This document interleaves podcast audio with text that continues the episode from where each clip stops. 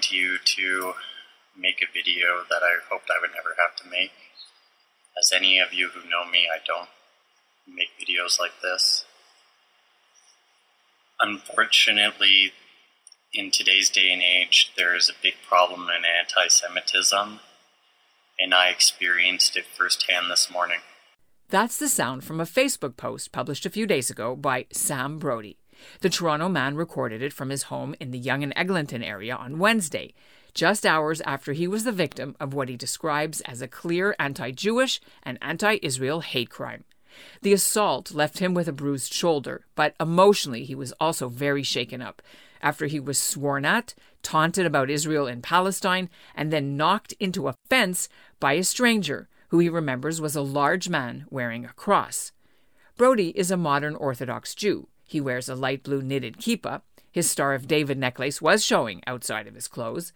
Brody says it happened when he was out walking his cockapoo dog Oakley just before heading into work at Magen Meats, where he's a manager at the popular Toronto kosher butcher.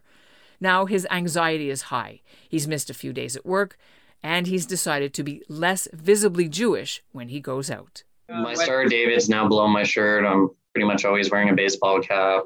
It's I don't want to feel ashamed. I'm a very proud Jew, and generally I will walk with my Magen David, but it's making me think about it. I'm Ellin Bessner, and this is what Jewish Canada sounds like for Monday, August 2nd, 2021. Welcome to the CJN Daily, sponsored by Metropia.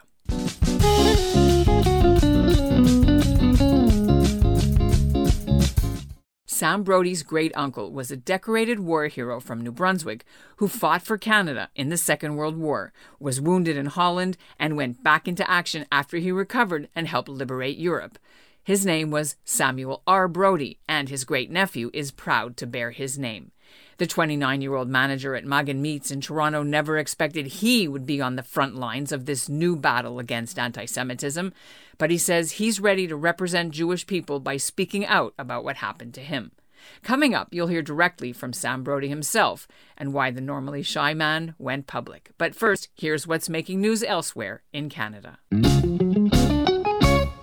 Nova Scotia is going to have a provincial election on August 17th and the Atlantic Jewish Council has been meeting with the leaders of the three parties to put Jewish issues on their radar.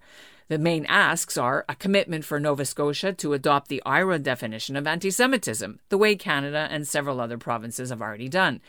And they want them to add Holocaust education and anti racism training to the provincial curriculum. They also want them to strengthen economic ties with Israel, including by going on a trade mission. If you were watching the Toronto Blue Jays baseball game on Friday, July 30th, you might have seen a Jewish man invited to throw out the first pitch. The team honored Jeffrey Friedman at their home opener ceremony, which marked the team's first game back in Canada in Toronto after COVID kept the team playing in the United States for 670 days. Jeffrey Friedman caught COVID in April of 2020.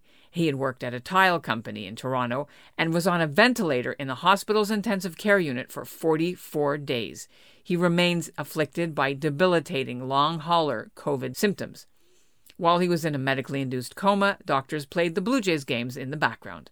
Friedman is now on workers' compensation since he can't work. His wife's business is also shut down.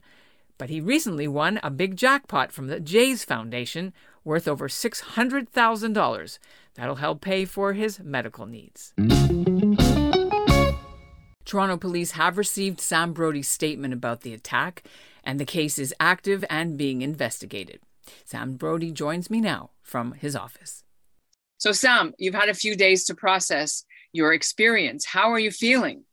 Um, I'm still shocked and shock, shook up from what happened. Uh, physically, I'm doing okay, but mentally, it's been a it's been a struggle. Um, you know, the idea of having to look over my shoulder now when I go out of my house is not a good thing or fun for anyone. So it's uh, it's been been a struggle since then, but the support from the community has been fantastic. So it's great in that regard.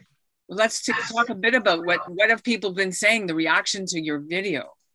So uh, I've had a lot of response from actually all over the world with it at this point. Um, I've had people reach from Israel, from India, from England, the US reach out to me like, hey, thanking me for taking my time to talk about this subject and share my experience because there are a lot of people out there who don't necessarily want to. Um, but I felt it was important to get my story across. Um, thank God I haven't experienced any negative from this at all. Nobody's come out and said anything negative or whatever, or, you know. So I can only say good things from the support I've gotten from people around the world. It's uh, it's beautiful to see how our community comes together and people from different walks of life who have also reached out to me talking about how this is horrible what I've experienced, and that nobody should have to live looking over their shoulder in fear just because of who they are. Jamie Gutfreund from CP24 said, We are all Sam Brody. He's a Jewish television personality in Toronto, in case uh, our listeners don't know. Um, how did that make you feel when you saw that? Um, well, to be honest, I'm a pretty uh, not in the public eye sort of person. I'm a pretty big introvert. Um, so this is all very new to me and kind of freaky and scary and exciting in its own way. But to be like uh, called that, like I'm representing, let's say, everyone here in the city as a Jew or across the world as a Jew, like it's an honor. It's really just an honor to be able to carry that um, title, I guess. Um, you know, I didn't intend to be this person or, you know, be making this statement, but I'm happy to be the one to go out there and do it. Tell us where you were going. Is it your usual route? Uh, what was, you know, what, so, what, was, what was the story? Absolutely. Um, so I was about to walk my dog. We were walking out of my house, taking our usual morning stroll him to go to the bathroom, etc. before I head to work. And um, as I'm walking down my block where I live, um, towards the end of the street, um, I was looking down, seeing what he was doing. And then I start walking. I see a gentleman coming towards me from the end of the street. Um, a large gentleman, six foot, 200 pounds, like a big guy, big solid guy. And we're uh, as I'm walking towards him and he's walking towards me, just as he passes me, he body checks me into the wooden fence that my dog and I are walking past. And he, I not get knocked to the ground and he yells like at me, F you, you Jew, you will never take Israel, free Palestine.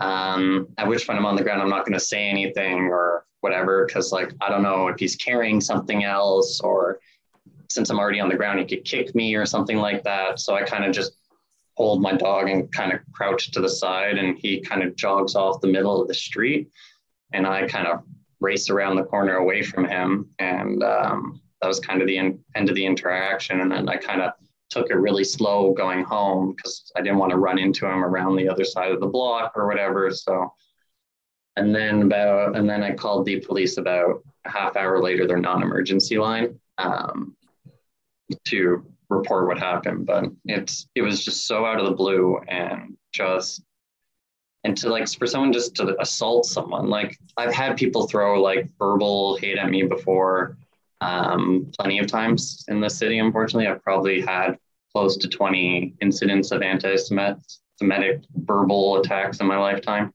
Um, but this is like the first true physical assault I've ever had. It, it shakes your idea of what it means to live in this city. And so you you weren't injured yourself personally. Like my shoulder is still sore and stuff, oh. and um, like it's not like broken or anything like like any long term sort of thing, but I'm still in pain. But it's mostly the shock and the. It's just that it seems to be so okay at this point that people are just willing to do this sort of thing you were mentioning that you know you were really shook up. Did you miss work for a couple days or have you changed any of your plans or any yeah. of your behavior eh, because of being reluctant to be out? Yeah so uh, i missed uh, like a couple days of work just a from the stress of it and you know dealing with police and different community outreach groups and stuff like that. Um, it's been tough even when i'm at work like I'm constantly thinking about it and stuff like that. I do work a second job where I sell life insurance, and like I haven't been able to do that really at all. Like my wife and I wanted, we're planning on, on Wednesday to buy tickets for tonight's like home, like the opener. We really wanted to go. We love the Jays and we love to go to these sort of things. And like we thought it'd be really cool to be at the first game, you know, after they haven't been here for two years. But ever since this thing happened, I just don't feel safe have you removed your mezuzah, taken off your Star of David, not your uh, my what? Star of David's now below my shirt. I'm pretty much always wearing a baseball cap. It's, it's different. like I don't I don't want to feel ashamed. I'm a very proud Jew, and generally I will walk with my Magen David, but it's making me think about it. I like I know of plenty of people who tell their kids not to wear their like camp shirts on the bus and wear kippot and and necklaces and stuff like that. Like I know people said like telling people not to wear the UJA Walk for Israel shirts and stuff like that. It's it's scary. It's sad. Like we're we're telling our children not to dress certain, not to dress Jewish. It's crazy. Like when was the last time it was like this? It, you know, 70, 80 years ago, we have to go back. And unfortunately, it's just not a subject that gets covered by mainstream media all that often. Uh, like we don't really get seen as a minority, like pretty much any other minority group gets recognized. So, is there anything you want our listeners to understand that we haven't covered? I just like I want people to understand that it's it's no longer a time to stay quiet on these sort of things. If you have an experience, report it, tell someone. If we keep not reporting these things or not making as big a deal as we should, as let's say other groups do out of when they're attacked, then why should other people stop to listen to us or take the time to notice? It's if we're not telling our story, um, nobody's there to listen. So it's it's our responsibility first to go out and tell our story. The owner of Magen Meats told me they've already got cameras and 24 hour security in place at the company's retail store and at their factory, but coincidentally, on the weekend, they decided to upgrade their security systems because it's better to be safe. B'nai B'rith is calling Brody's case another example of Jew hatred that's now being disguised as hatred of Israel. And they're urging anyone who witnesses anti Semitic violence, vandalism, or harassment to send pictures, videos, and other information to report an incident at bnaibrith.ca.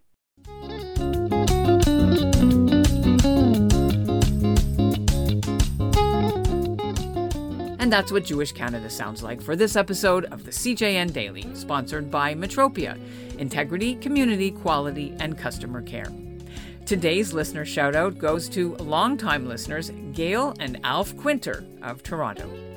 And we'll end this episode with a taste of what's coming up on tomorrow's episode. Take a trip through Israel via Edmonton? Well, the Alberta capital's Jewish community is hoping to build bridges and understanding through the Israel Pavilion that had just opened at the city's annual Heritage Festival. How to educate tens of thousands of visitors with a little falafel, some Israeli style limonana drink, and some lively Israeli dancing. You know, crises in Israel come and go, but we have always participated in Heritage Days, and we feel it's important to do so because we are the ambassadors of Israel to Edmonton. This is our biggest outreach uh, program of the year. And now more than ever, we need to clear up misunderstandings about Israel and just ensure that people see the beauty and the joy of the country.